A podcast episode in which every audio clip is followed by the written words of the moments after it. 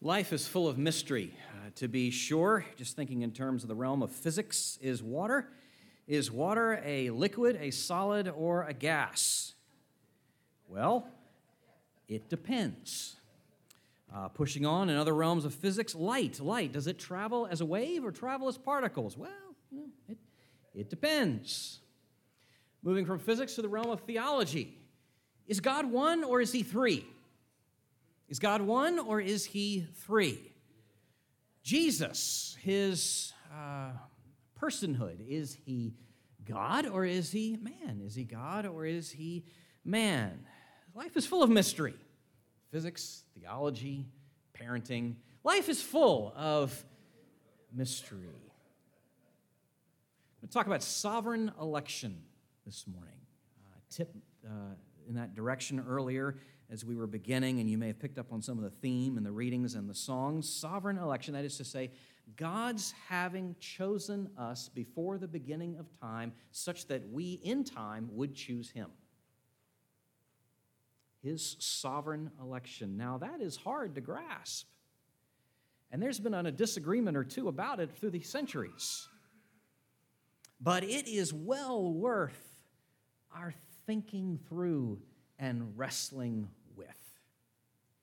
you have a Bible, I'd ask you to turn with me to the book of Ephesians. The book of Ephesians, chapter 1. Uh, this letter that Paul wrote to the church at Ephesus, mid first century.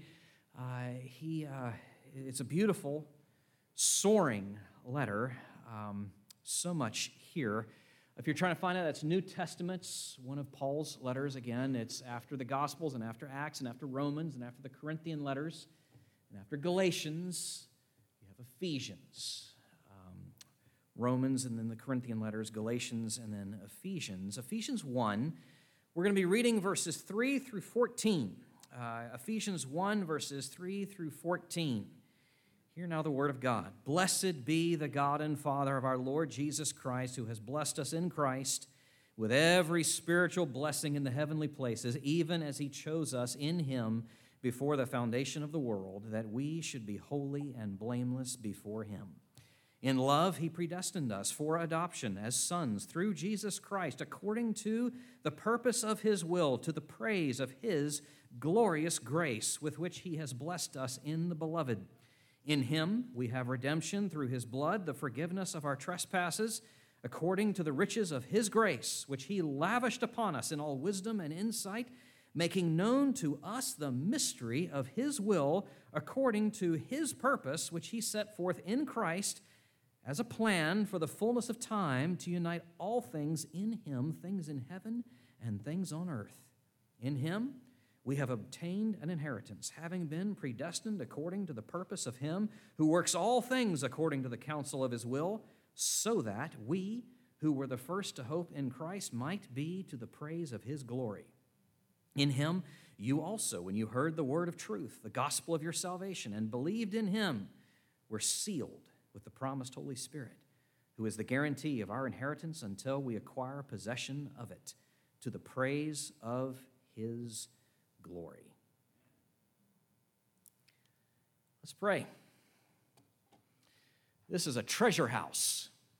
Oh, Lord Jesus, thank you. Thank you for putting this, this down through the Apostle Paul.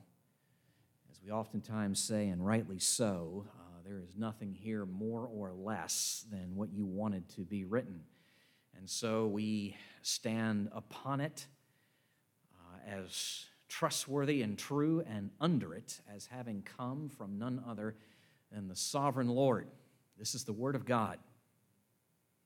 And we ask that you would give us, those made in your image, according to your likeness, ears with which to hear your word. You've brought us here. You do nothing haphazardly, nothing accidentally, nothing randomly. There's a point to everything you do. And we're here. You've brought us here. And here's the text on this Reformation Sunday. And we ask that you would bring all these tangled, seemingly untied tethers together. And help us to see the glory of our Savior.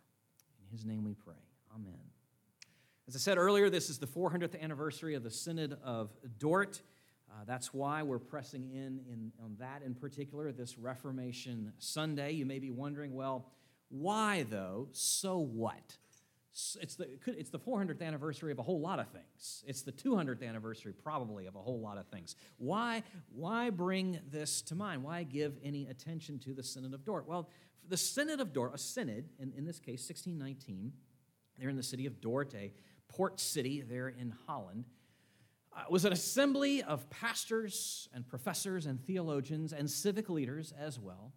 And from that synod, we get what we now refer to as the canons of Dort. That's C A N O N, not artillery. That's a rule, a, a standard by which uh, has been given. The canons of Dort, from which, for years, we have traced the origin back and saying that's where the five points of Calvinism came from. TULIP, you may have heard of it. Uh, it's a flower, it's also an acronym. T U L I P, total depravity, uh, unconditional election, limited atonement, irresistible grace, and the perseverance of the saints. TULIP. Uh, we're going to be boring down, honing in on one of those. One for time's sake. There's no way you can do all five in one sermon. That's crazy talk. Uh, another is um, the U, which is where we're going, unconditional or sovereign election, was actually the linchpin. It was the impetus for the whole discussion, the whole debate, all the disagreements from which the Synod of Dort, the Canon of Dort, came. What is election? What does it mean? In our own parlance, in our own verbiage, we, we know something of what an election is. It means you choose something, you select something or, or someone. Well, that's right. But here we're talking about something in a different context. Yeah, there in your quotes and notes, you can see a quotation from the Synod of Dort. This is um, uh, heading 1, section 7. Heading 1, section 7. Uh, it is, again, there in your, your quotes and notes. I'm going to read to you just a little bit of that. Election is the unchangeable purpose of God, whereby before the foundation of the world he hath out of mere grace, according to the sovereign good pleasure of his own will, chosen from the whole human race, which had fallen through their own fault from their primitive state of rectitude into sin and destruction, a certain number of persons to redemption in Christ, whom he from eternity appointed the mediator and head of the elect and the foundation of salvation. That's a mouthful. It's, all, it's a pretty comprehensive definition, and you can hear the attention to specifics and detail all throughout. Which brings us to our text this morning Ephesians chapter 1 verses 3 through 14. In the original Greek, believe it or not, that is one sentence. Parse that one. Uh, it is one sentence in the original Greek, verses 3 to 14. We're only going to look at one clause of that one sentence, verses 4 to 6. Verses 4 to 6 is where we're going to be camping out together here. And what we see is that what becomes clear as we look at verses 4 through 6 is that the doctrine of election is a strange and beautiful thing. By that I mean this it is strange in the sense that in many ways it is so foreign to us, unknown otherwise if it was not revealed. Beautiful in the sense of its effects and its implications in our lives. The doctrine of election is a strange and beautiful thing, and we need to understand it. We need to understand it. And as that understanding begins to dawn, as we look here at Ephesians 1, what we see, excuse me, are three things there in your outline. And the, the first is this it is none other, the doctrine of election is none other than a revelation from heaven. That's the first point. The second thing, it is an, it is an incentive to holiness. And the third thing, it is, it is a stimulus to humility. Those three things. It is a revelation from heaven, it is an incentive to holiness, and it is a stimulus to humility. Well, let's look at this together. First, it is a revelation from heaven. It is not an invention, some wild haired idea from a man, or any man, or any woman, or any congregation or gathering thereof. Look at what Paul says. Bless, verse 3 Blessed be the God and Father of our Lord Jesus Christ, who has blessed us in Christ with every spiritual blessing in the heavenly places, even as he chose us in him before the foundation of the world. Again, this is not of man. It has been much taught through the ages by men to be sure, starting in the first century We have writings not just from the Apostle Paul, but Clement of Rome. Moving into the second century, men such as Ignatius and Justin Martyr and Polycarp and Irenaeus and Cyprian, the third century.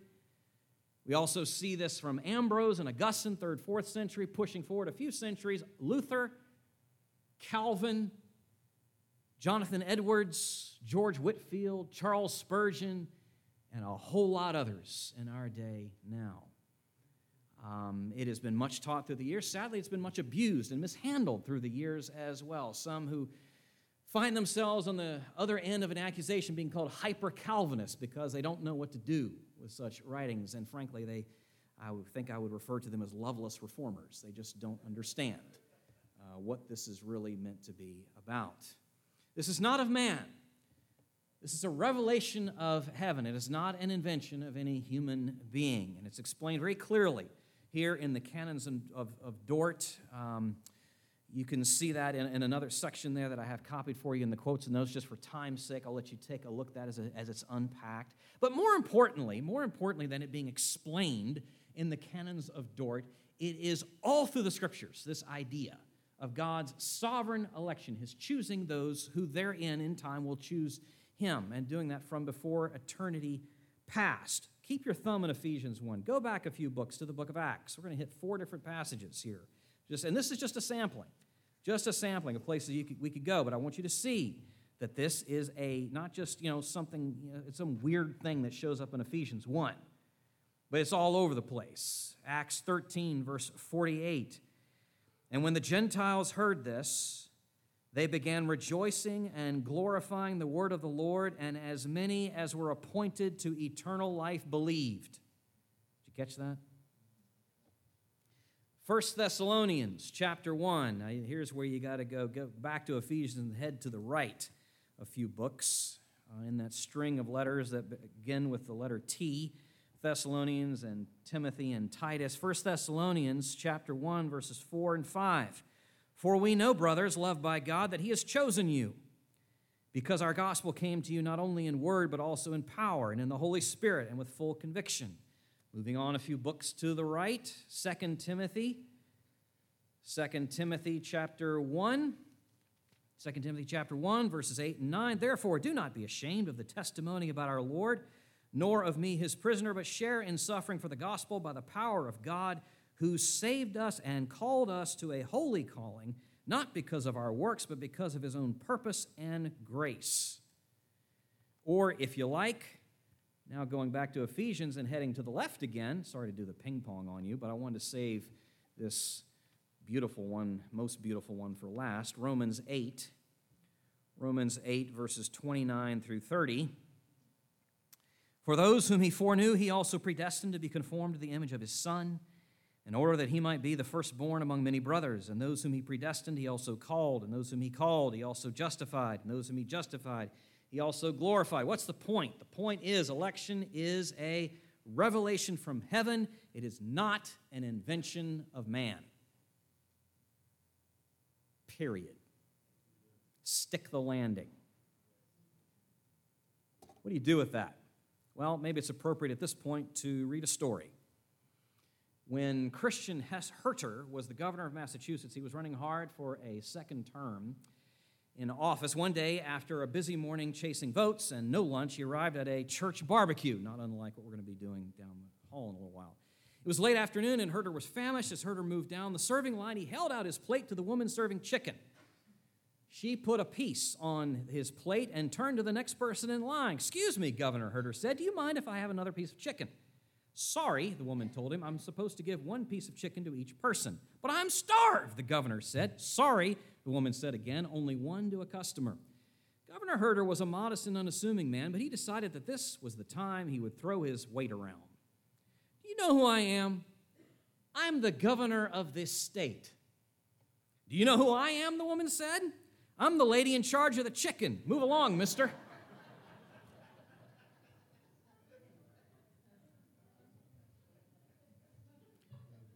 There are times you need to recognize authority and submit to it.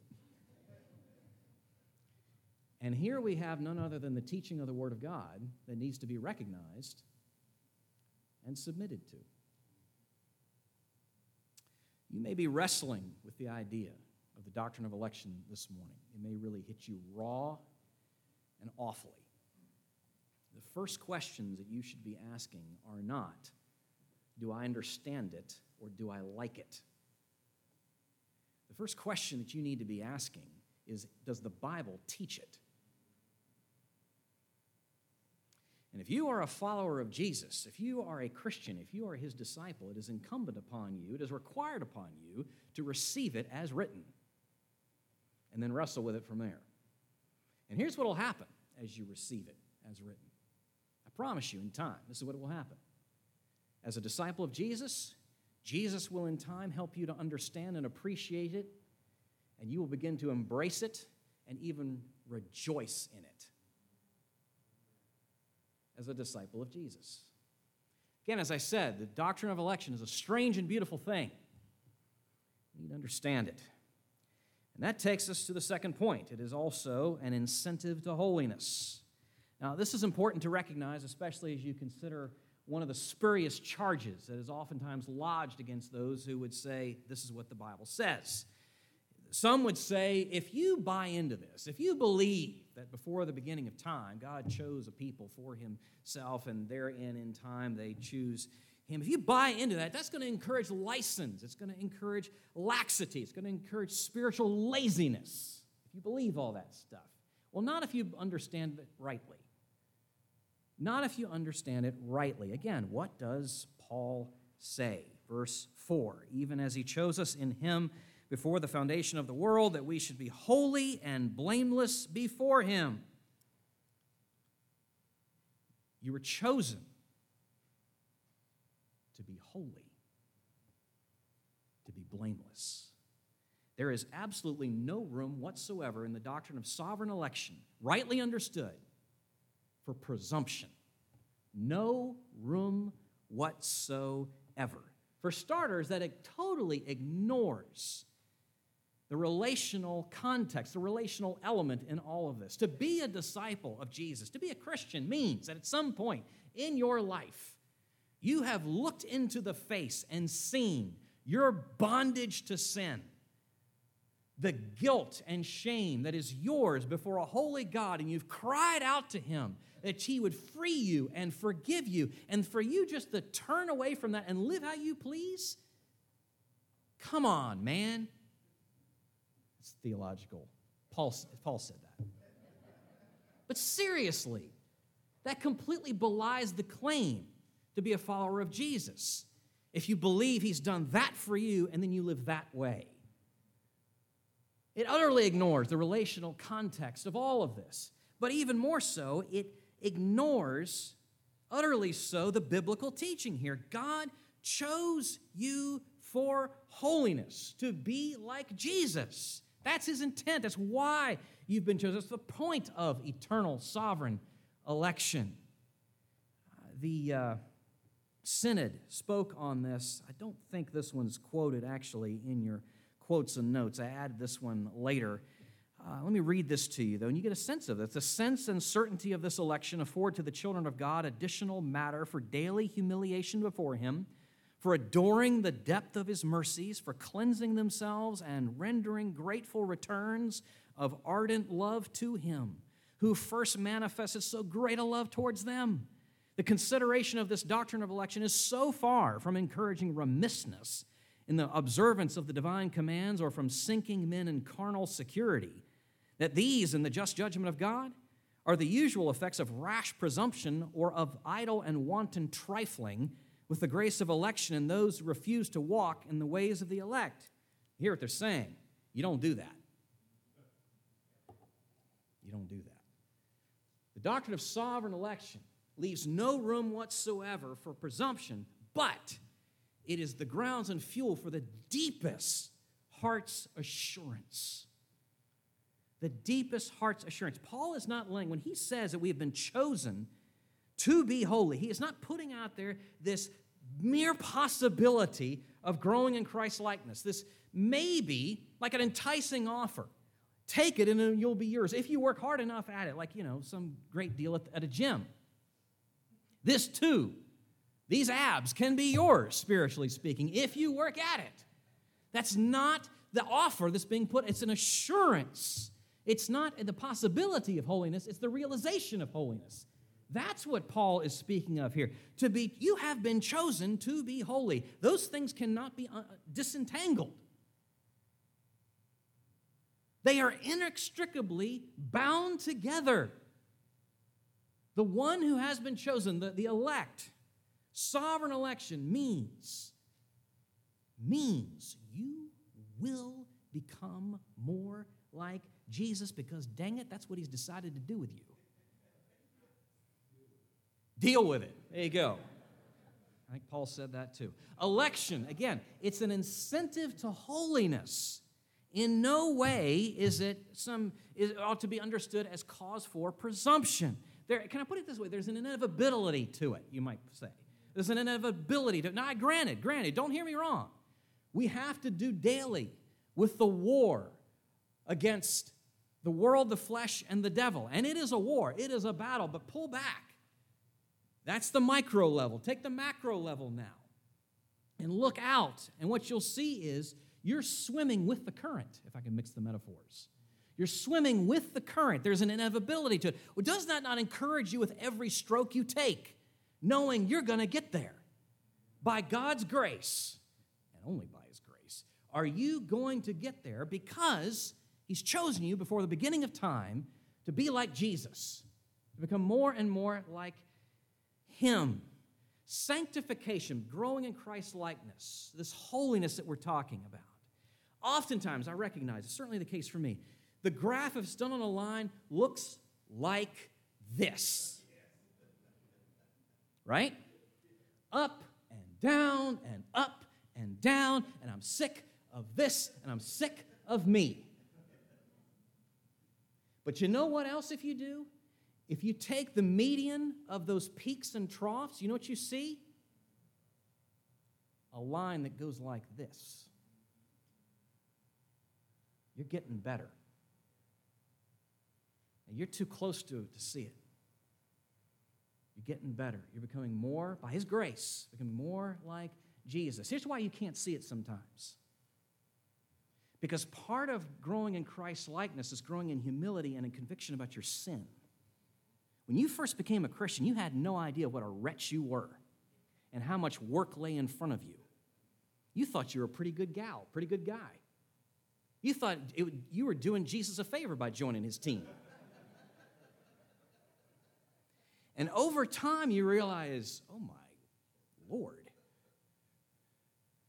what a wretch am I? And that's part of growing in Christ's likeness is growing in how much you need Christ.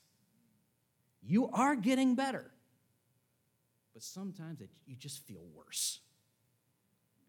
You are getting better, but sometimes, dang it, you just feel worse. By His grace, because you've been chosen, we're going to get there. Again, election is a strange and beautiful thing. We need to understand it. It takes us to the last point. It's not just a revelation from heaven, it's not just an incentive to holiness, it's also a stimulus to humility. Uh, again, and this is important to recognize given the charge, the spurious charge that can be made regarding, you know, if you hold this position, if you hold this doctrine of sovereign election, some will say, look, if, if that's what you think, if you think you're the, among the chosen ones, if you think you're so dang special, well, I mean, isn't that going to make you arrogant? Isn't that going to just fill you with, with pride? Again, not rightly understood. It's a caricature, it's a cartoon, it's a straw man. Ephesians, back to Ephesians, the text, the very end of verse 4, going on through verse 6. In love, he predestined us for adoption as sons through Jesus Christ, according to the purpose of his will, to the praise of his glorious grace with which he has blessed us in the beloved. There is no grounds for pride here. None whatsoever. Why are you a Christian, O Christian? Why have you been chosen? How could that be? It has nothing to do with merit. The, the rationale, the reasons have nothing to do with you. Absolutely. It's despite everything that you could find in you or in me.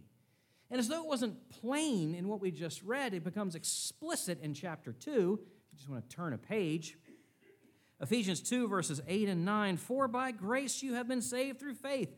And this is not your own doing, it is the gift of God, not a result of works, so that no one may boast. Well, apparently, if you rightly understand this, boasting is ruled out.